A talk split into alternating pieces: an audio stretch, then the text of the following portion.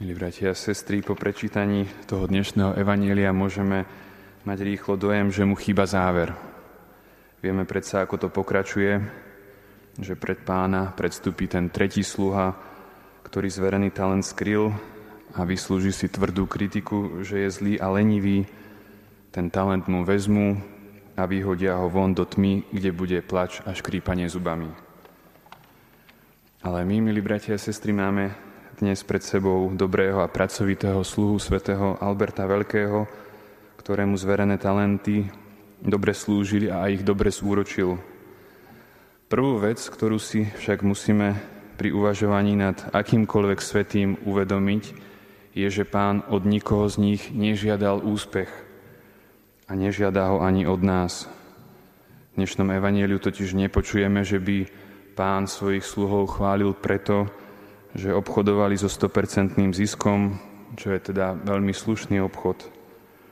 Ale nie, pán im nevraví, akí sú šikovní a schopní, odmenuje ich vernosť, ako sám hovorí, a túto vernosť požaduje aj od toho tretieho chudáka.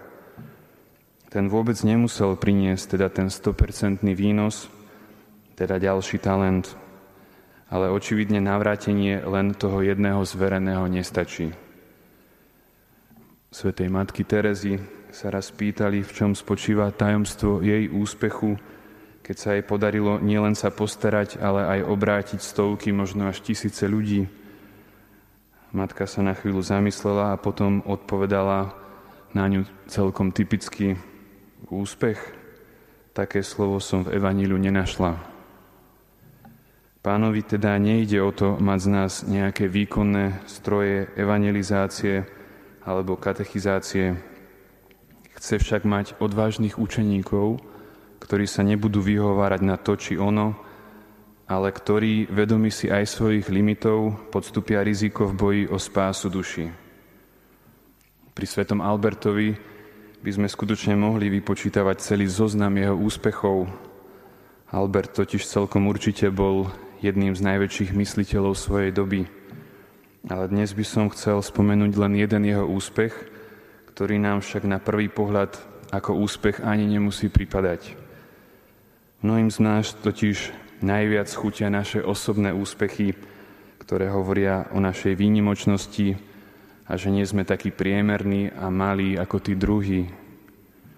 Zdá sa však, že najväčším životným úspechom svätého Alberta bolo, ako hovorí aj legenda, že okamžite rozpoznal genialitu svojimi spolužiakmi zatracovaného nemého vola, teda svätého Tomáša Akvinského, o ktorom církev neskôr aj perom pápeža Leva 13. povedala, že je najvznešenejším zo starobilých učiteľov církvy, pretože v istom zmysle zdedil intelekt všetkých.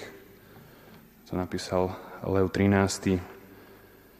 Keď mal teda svätý Albert odísť do Kolína založiť nové stúdium generále našej rehole, ktoré sa veľmi skoro stalo zárodkom novej univerzity, vybral si ako svoj akademický sprievod práve svätého Tomáša. A svätý Tomáš neskôr na pleciach aj svätého Alberta započal tradíciu, ktorá výrazne ovplyvnila učenie cirkvy. Nech nás, milí bratia a sestry, teda zvlášť dnes odvaha a aj skromnosť svätého Alberta vedie, aby sme rozlišili dary, ktoré nám Pán dal, aby sme ich odvážne používali v prospech Jeho kráľovstva a nakoniec, nakoniec tiež podporovali a umožnili aj našim blížnym realizovať ich dary a zožať pokojne aj väčší úspech, ako máme my sami. Amen.